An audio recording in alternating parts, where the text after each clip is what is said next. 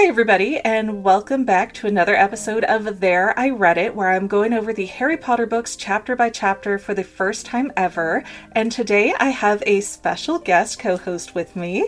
Hi, Adara. You want to say hello? Hi, everybody. Uh, my name is Adara, and I've been making YouTube videos for three years. I will have a link below so that you can find her easily. And um, this was a very interesting chapter, a lot of crazy things going on, including a Death Day party. So let's jump right into all these wiggity waggity notes because I'm cool like the 90s. But my notes on this chapter uh, start with Madame Pomfrey, who is the nurse of Hogwarts. She has made a pepper up potion to cure everybody's common colds. And there is a heavy, heavy rain going on around Hogwarts, but Quidditch practice is still going strong. I always thought that it was really cute to see how Cedric was very hardworking the entire year because he's always really passionate about Quidditch. No matter if it rains, if it's sunny, uh, snowing, whatever uh, Cedric is really passionate, and it really reminds me of like how in my culture Brazilians are very passionate about soccer. Like children would always play uh, soccer no matter what the weather was, and to see that the Muggles and the Wizard people have that thing in common, that passion for sport that they really love. I think it's really wholesome because it connects us as humans. Like it really shows that we're all human beings so I always thought that Cedric being so passionate was very cute. That's an adorable read of Wood. I, I saw him a bit more of those like overly obsessed high school coaches where you're just like, it's just a game, calm down. But I love your take on him. That's so much sweeter. Oh yeah, he's definitely obsessed. Like he's very dedicated. Exactly, like he's very dedicated and I do respect people that are dedicated to something that they're very passionate about, even if I'm personally not interested in it. One of the reasons why I admire Cedric so much as well is because he's a leader, so he has to be rough on everybody. He has to be hardworking and bossy because it's what a leader does. That's true. It is. It is a lot easier to be the follower than the leader because once you're the leader and all the responsibility of everything falls on you, it, it makes a much different impression on how you handle things. So that's why he's kind of annoying sometimes. Yeah, that that's a great read on Wood. I've I've not thought of him like that yet. So uh, um, I'm glad that you have that different perspective and kind of you know, get get me to see a different side of things. We also have, or at least I have written down here, the Nimbus 2001s are described as being like missiles, which I feel like that has to be not accurate because that would be so dangerous. And especially when you think about, you know, the broom just bouncing up and down almost killed Harry. Now imagine it being a missile type of speed and, and trying to hang on to it as a kid in middle school. It just doesn't seem like a smart thing to make. I think they have kind of like a maximum velocity thing, right? I think that the students, when they play Quidditch, they never reach that maximum velocity because it is dangerous, like you said, right? It wouldn't be good for anybody because even though the field, the Quidditch field, is like, I don't know, I think it's like the same size of like an American football stadium, right? I would say maximum is like twice the size of an American football stadium, right? But even still, if they went uh, at maximum speed, it would be extremely dangerous because they could hit each other, right? So it's like when you drive a car, you need to control the speed. Yeah, I, I wonder about that too, of like how many things are described from the perspective of an 11 or 12 year old who are, they're going to see the world very differently than, of, of course, an adult who's sort of used to it and bored with it and its old hat. It's like, oh, look, those are going a whole half a kilometer faster than the old brooms. But to Harry, it's just like, whoo, zoomed right by. That's true. It could also just be Harry's perspective. I'm sure the Nimbus 2001s are a little bit faster than the 2000s and other models, but you know, not crazy, crazy. I've got a rocket between my leg kind of speed. And then Harry goes back into Hogwarts and he comes across nearly headless Nick just being so sulky at the window and he explains to us that he was hit 45 times in the neck with a blunt axe, but that was not enough for him to be part of the headless hunt because he's not headless. He still has a little bit of skin and such holding his head together. Ugh. And the person who chose to reject nearly headless Nick from the headless hunt is Sir Patrick Delaney Podmore. And while Nick is just in this little self pitying mode that he doesn't get invited to be part of the cool kid crowd, the cool headless kid crowd, Harry is lamenting that he needs seven free Nimbus 2001s, but the boy is rich. He's not the victim here. He has the money where he could buy these brooms. And it's like Harry is so loaded and he never even thinks to offer anything to anybody. and it, that strikes me as so weird. Like you would think a kid who grew up with nothing would be very much like, "Oh yeah, I want to share with everybody." But he's he's very much like, "Don't look at me. I don't have money. No, no, there's no gold in my vault." Uh, it's it's strange. Like do you do you have any thoughts for why he's like that? I think the reason he's like that is because Harry doesn't have an income, right? Like a family has an income. The mother and the father have an income, but Harry doesn't have any parents. So I think he's stingy with his money because of that. So maybe he's thinking about it from a mindset of, oh, I need to save because I don't have an income, so I don't know, you know, what's going to be around the corner. Yeah, like he doesn't have uh, a steady income, right? So that's why he's thinking with his money. That's why he's extremely careful of how much he spends. It's like you said, he grew up with nothing, right? So I think subconsciously he fears that um, if he just spends his money recklessly, he's not going to have any money anymore. And since he doesn't have a way to get any income later on, then that's why he doesn't, you know, buy brooms for everybody, right? I'm rich, but not that rich. I'm frugal. It is strange that it doesn't even like cross his mind, especially like when the Weasleys, who have been, you know, taking care of him for a big chunk of the summer, like they can't afford the supplies they need for school, and he doesn't even like chime up. And he does give Ginny books, but I don't think those books were on Ginny's list. They were on the second year students list. Yeah, that's true. So it, it just seemed like so weird. Like give them to Ron or something. Like you know, offer to buy them books, offer to buy them some food. You know, something semi significant to show some appreciation for all that they've done for you this summer. But um, I, I can see the point where he's going like, oh, well, I'm not getting any more money in, so I need to be conservative. But then I wish they kind of would have put that thought process in because I think that's a little bit more advanced for a 12 year old to be really considering that long term. Yeah, I definitely agree, considering that Harry is mature in other immature in other ways, right? Uh, but that's always how I interpret it, and yeah, I would say that's bad writing in Rowling's part, and I agree with you. They should have put that process in. But here's another thing as well. I feel like Molly and um, Arthur, like Molly Weasley and Arthur Weasley, I don't think that they would accept Harry's money even if he did offer to buy something because a mother's instinct is always to protect. A mother's instinct is always to be the provider so, like, out of pride and partially out of love and motherly nature and care and all that stuff, I, I, don't think Molly would have accepted. I could see that. Yeah, I could agree with that, that Molly would not want to take Harry's money. But I'd still kind of like to see, just to show Harry as, like, a different side of him, like a better person than I see him right now, like, just to do the offer, even if it's rejected. Oh, yeah, definitely. I think that would be good if he did. It, it's not like he didn't eat and take up resources resources that they had to pay for. So I, I, I don't know. I, I just would have liked to have seen the offer happen at least. Yeah, like I said, it's like bad writing on Rowling's part. Yeah, I, I see a lot of like really poor me, me, me kind of whining through a lot of a lot of everything that Harry does to a point where I at least at this point I find him pretty annoying. Like there's other characters I like, but Harry is really far down that list. Oh no, definitely. I mean, he is definitely very whining in the beginning, but he kind of chills down. He, he he grows up. I mean, he's just a kid after all. Doesn't know what he's doing. Well, I'm glad to hear he will hopefully grow out of that eventually.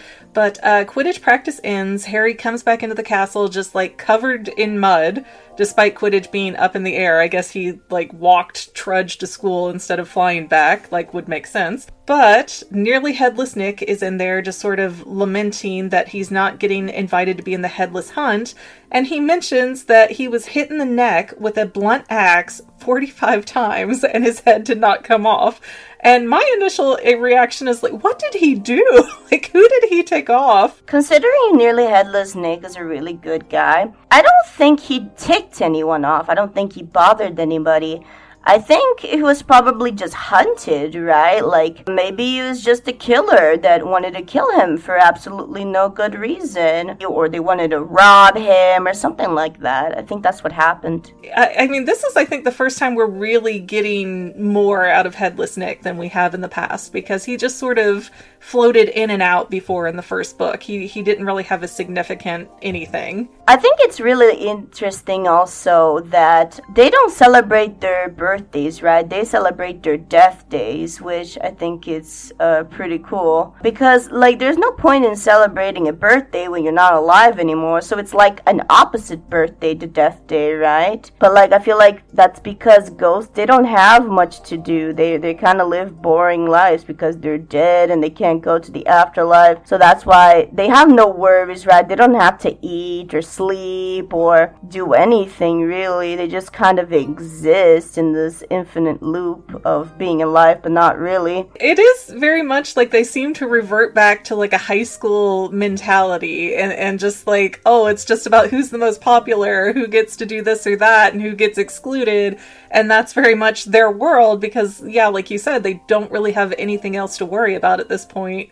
Oh, and then I want to get a quote out of page 126 from the original paperback version of the books. So then Filch comes out and he catches Harry just making a huge mess of the hallways and, and he's like, Oh, you're in trouble, come with me. And Harry tries to protest by saying it was only a bit of mud, but Filch's response is it's really interesting. He says, It's only a bit of mud to you, boy, but to me it's an extra hour of scrubbing. And you know, when he puts it like that, I mean, Filch really has every reason to be angry. I mean, when I think of the word caretaker, that's not a maid, that's not a janitor, that's somebody who takes care of the property and keeps it from falling apart. Yeah, that could include some cleaning responsibilities, but it, it like you're not supposed to be following behind these kids with a mop. And these wizard kids just sound like pigs. Like they're they're making messes everywhere and they clean up nothing, even though it should just be a flick of the wand and and it's handled. So I feel like Flit, Filch is completely justified in just being angry all the time. But yeah, definitely. I think it's kind of sad. But I try to forgive him a bit because he's a kid. He doesn't know what he's doing. So I, I, don't get mad at Harry too much. But the fact that you pointed that out, it really definitely brings into perspective and really makes you think a bit. Definitely. And it also doesn't make any sense to me if the caretaker of Hogwarts is expected to clean. It seems like a wizarding person who can use their wand and go swish swish and clean it all up would be the kind of person that you want for this type of of a job, not the person who has to do it all by hand. He's hand polishing trophies. He's out there having to like clean, what was it, like frog guts or something from the ceilings. Like, that's not easy for him. Oh yeah. Uh, now as an adult, I completely side with Finch. Like I remember when I was a kid, I would look like Finch and like, oh no, you're the ugly, grumpy dude. So I'm not gonna give you any pity. But now as an adult, I definitely feel bad for him. And it's like you said, I never thought of that. Like, yeah, what would it kill for the kids to just flick their wand and clean up after themselves?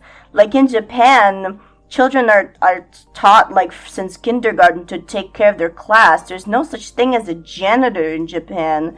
So they really should adopt that i think and when Harry walks into Filch's office, he describes it as dingy, windowless, with moth eaten furniture and this fried fish smell everywhere. And I really don't understand why all the other wizards and witches are so cruel to Filch. Like, magic him some furniture, give him some better lighting, get him a window, even if it's a fake window. I mean, you guys can do that here. all you have to do is care a tiny bit to take 10 minutes of your day to make his office nice. I don't I don't get it. Yeah, me too. I felt really bad for good old Finch. He's just trying to survive, man. He just wants to vibe with the wizards, you know. He wants to be taken seriously like everyone else. But, you know, I guess the squib's gotta make a living, right? Then nearly headless Nick convinces Peeves the poltergeist to make a commotion up above Filch's office so that Filch takes off, and Harry's in there alone for a few minutes, and that's when he finds this thing called Kwikspell on Filch's desk.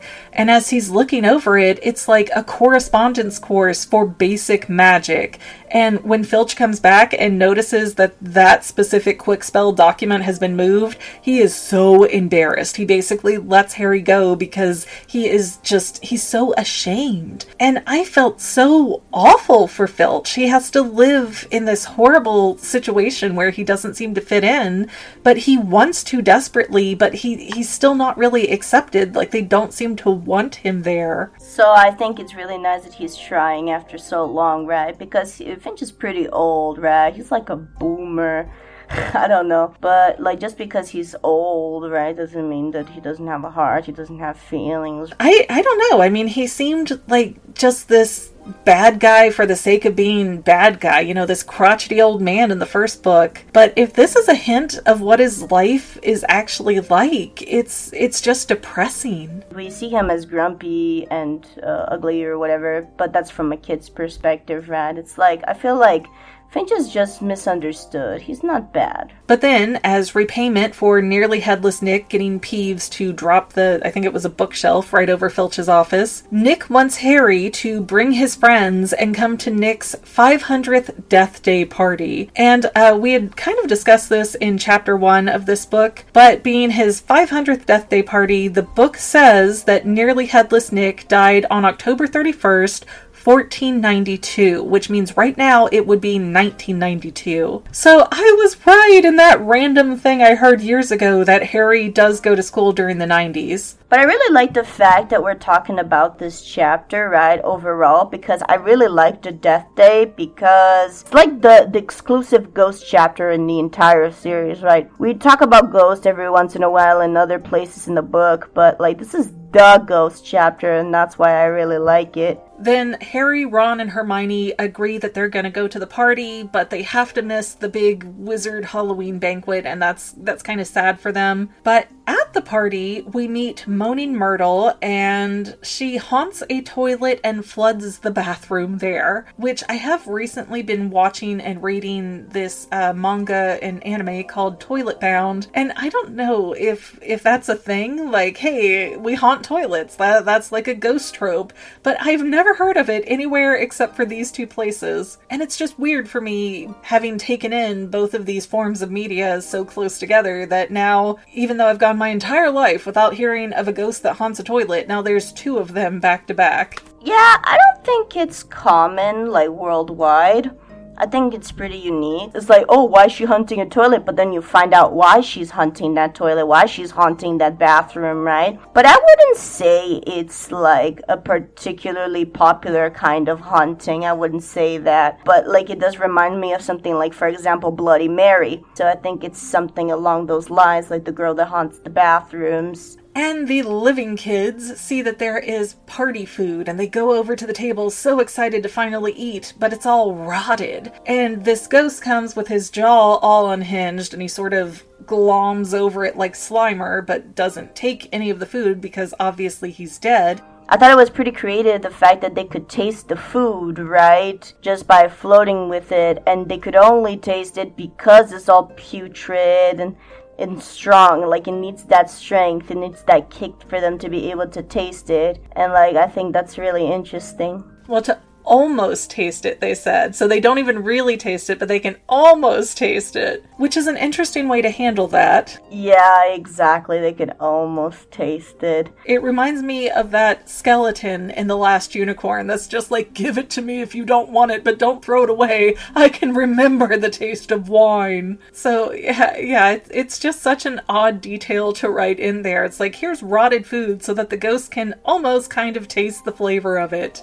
Also, I wanted to give a fun fact about Moaning Myrtle that I wrote down here. In the movie, she's actually casted as like a woman that's like in her 20s or something. I don't remember, but she was an adult. Oh no, I think she was much older than that because she was in Bridget Jones's Diary, and I think she was like a 40 something in that movie. The original Cougar. Exactly. So, like, this really old actress uh, is playing a 12 year old child. Like, I have no idea why they chose that. It's so weird. She had the voice. She had that perfect voice. But yeah, yeah, I recognized her right away from like Bridget Jones and some other things. And it's like, wait a minute, that's like, that's a really adult woman. That is not a little kid. Then Ron, Harry, and Hermione are leaving the party, and Harry hears the voice in the hallway. It says, Rip tear, kill. So hungry for so long. Kill. Time to kill. I smell blood. I smell blood! And nobody but Harry hears it. And then they get up to the top of the stairs, and written in blood on the wall, or at least I think it was blood, it says, The Chamber of Secrets has been opened. Enemies of the heir, beware. And then Harry slips in a water puddle right before noticing that Mrs. Norris, the cat, is hanging by her tail, just completely immobile. And I was really scared the cat was going to die. I know it's not a real cat, it's just a fictional cat in a book, but I don't want to see a cat die. But her eyes are darting around, so I'm, I'm pretty sure sure that she's going to be okay. But the water puddle does make me curious, and Adara had explained all that to me of what was going on, but I don't want to give out spoilers for those of you who are reading along with me. So I will just say that uh, I was right to notice the water puddle, and it is a clue. But as Ron, Harry, and Hermione are sitting here just sort of digesting all of this weird information in front of them, the Halloween banquet lets out, and all these other students end up in the same room, and they're all just sort of like, what the heck is going on? And Malfoy, for no provoked reason, just shouts out, Enemies of the heir beware! You'll be next, mudbloods! And I, I just don't know why associate yourself to that. Like, here's this very ominous, kind of scary thing on the wall. People are obviously freaked out by it. And instead of also being freaked out by it, Malfoy just kind of takes the opportunity to go, like, hey, let me throw out a jab against these non magical parent having wizards. And it, it's just like, shut up! Are you stupid or crazy? Yeah, the reason why Malfoy is like being free with his thoughts is because I think at that point the teachers hadn't come it was just students in those quarters, right, from all the houses. And it's like an accepted racism, at least in the Slytherin house. Like, it's like the most racist house. And he said it mostly for the Slytherins who were closer to here. Personally, I probably would have expelled him for saying something like that. That's just a little bit horrendous for this situation. I mean, the word mudblood would obviously be upsetting at any point in time, but I, I don't know. Yeah, um, again, I also think that's kind of bad writing from Rowling, at least in the beginning. I mean, she was trying to appeal to children, right? Which means, like, oh, there must be a bad guy. It's like whenever somebody gets bullied at school, nobody does anything about uh, somebody that gets bullied. But then later on, she was like, oh no, bad uh, people from Slytherin can be good, or they could just be misunderstood. And they seem to be embracing that. Like, they're always laughing at the at the mean spirited jokes. Like there's none of the Slytherins that are like, hey, no, we're gonna be good people. Like they cheat at Quidditch. They're they're mean spirited every time we see them. Like we don't see any goodness out of any of the Slytherins, and that's kind of disappointing. Yeah, well, like I said, um, it's like the stereotypical bullying, right? And some bullies, like even in grim situations, they say inappropriate things. Even in the 90s, if kids don't want to be snitchy, you would still think there would be some of them who are so offended by that word that they'd say something to the professors. Yeah, that's true. Like, but this is like European culture, right? And Europeans are very much like that all over Europe. They're like, it's not my business. I don't care. I'm not gonna meddle it's not worth wasting my time on it, right? Like it's different kind of culture. And I guess I don't know for sure. Maybe there is going to be some comeuppance for Malfoy saying that, but I feel like it's just going to be glossed over, and it's it's sort of like a misdirection, so that we're going to think Malfoy's up to something. Yeah, that's true. I didn't think of like that he should be suspicious. I guess maybe that's just a plot hole, right? Like because Harry thinks he's suspicious, but then again, Harry always thinks Malfoy is suspicious. Like every time something happens, it's like Malfoy is like he's doing something. Not that he couldn't be, but like I've said before, he doesn't really strike me as a true villain. He's just kind of more of the Buford from Phineas and Ferb type of bully where he's just, ah, ha, ha, ha. but hey, wait, I want to play with you actually. Let me tag along, I'm lonely. I feel very much like that's the level that Malfoy's going to get over time, but um, then again, I could be completely wrong. yeah, it's like that bullying thing. Teachers weren't near, so that's why. And the Malfoy had like he comes from a big family, right? So sometimes when people have that much power, they don't want to like mess with the Malfoys. They don't want to mess with this powerful family. So that's why um, even if somebody did hear it, uh, if they know that Malfoy is like a jerk or anything, they don't do much about it. There's another nitpick that I have with J.K. Rowling's writing, and that is the fact fact that she's always like reintroducing characters even though we know them. Like when she talks about Mrs. Norris or that poltergeist dude whose name I don't really remember right now. What was his name? Oh, oh, uh, Peeves. Yeah, yeah, Peeves. So Rowling keeps like giving like descriptions and introductions like we haven't heard of it, them before. And I find that so annoying because it's like, dude, I read the first book. I get it. This is for people that haven't read the first book, but I still find it annoying. See, I thought it was kind of a clever way to make it for people who did skip over the first book, or, you know, maybe you go to the book fair and they only have the second book kind of thing.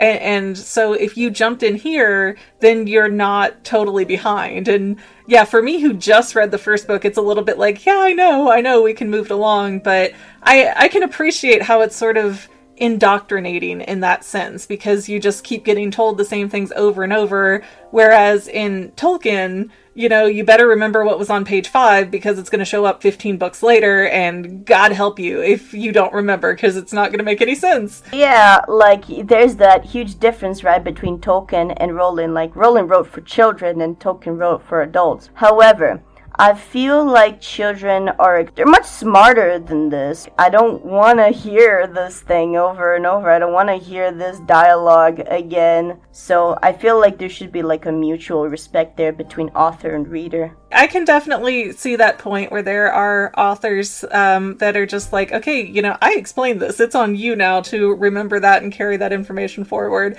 But I, I can also see, especially for a book, I think the intended age range is like 8 to 12, where you want to beat that into their head so they remember it. Uh, did you have any other notes that I didn't cover? I think that was the end of my notes there for this chapter.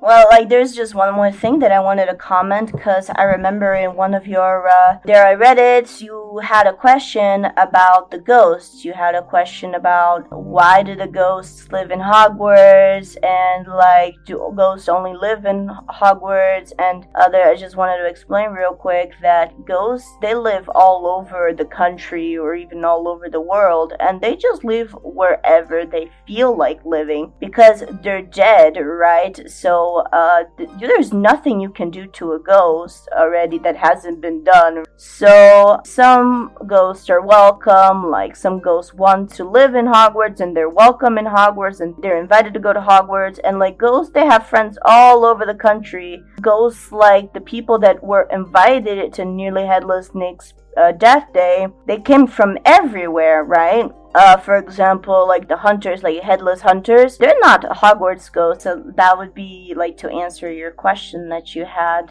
Yeah, oh, that's that's. I forgot I had that question, but yeah, that that does get answered with this chapter, with all the international and and non Hogwarts ghosts coming to the 500th Death Day party.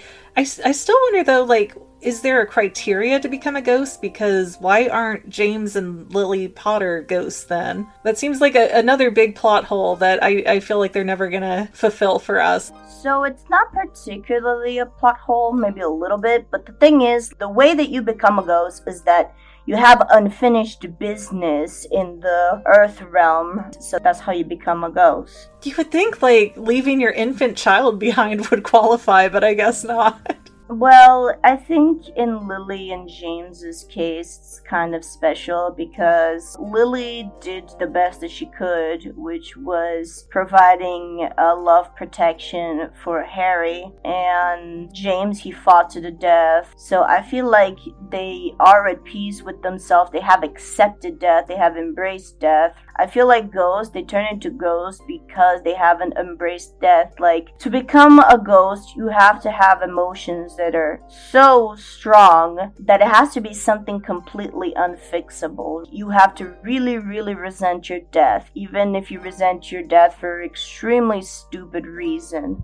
And the worst thing about the fact that these ghosts like have a stupid reason to not want to accept death is the fact that since it can never be fixed, they're just kind of stuck in this limbo where they're a ghost forever, right? Because you can only move on from being a ghost if you are able to finish your unfinished business which is ex- impossible for most ghosts. For example, in like nearly headless Nick's case, like he his head was chopped off, and like it was never chopped off the whole way. Something that can never be fixed. Yeah, and like that bothered him to a point that it transformed him into a ghost and there's not a way for his head to come off. So that's why he it's like a curse really. Like he'll never be able to move on because of that because he, it's like an unfinished business that can never be finished basically. Okay so it's it's not even like casper where you can help them make peace and move on. It's just like i'm here forever give me a job.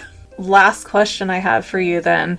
What house are you Oh, that's a really interesting question. I see myself as a Ravenclaw, but part of me is also Hufflepuff because uh, personality wise, I'm an ENTP and an ENFP at the same time. Because depending on the periods of my life, I've always been separated in half from my thinking and feeling sides. I've always been um, a little bit of both, which means I've always been a little bit of Ravenclaw and Hufflepuff, but I do identify with the Ravenclaw house more because it's the house where I want to belong. It's the house that I admire the most. I admire the thinking people more than the feeling. For example, my favorite character in the Harry Potter uh, world is actually Luna Lovegood because when I saw her for the first time, I really related to her with the whole thing is like you're just as sane as I am. So, like, I can really relate to that, and I find her very charming. I know, I love her too. I'm excited for her to come soon. I thought she came in the third book, no?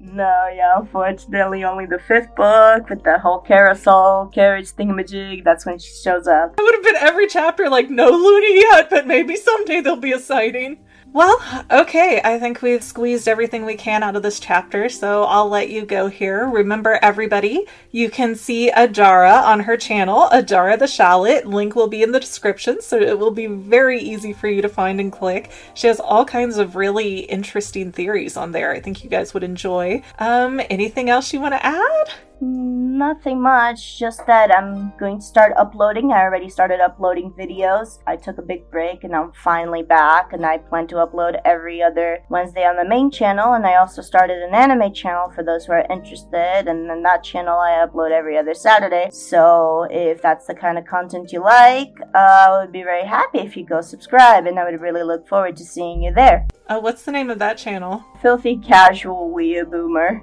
Okay, you send me the link. I'll put both links in the description. Thank you. It's still a work in progress. Oh, you're very welcome. Thanks for having, you know, notes and being prepared to, you know, have fun with me here. And other than that, I guess we'll just kind of say bye. Bye bye. Sorry that this audio is a mess. I thank you very much for watching and being here. I hope you'll go visit Adara's stuff, and we'll see you next time, family members.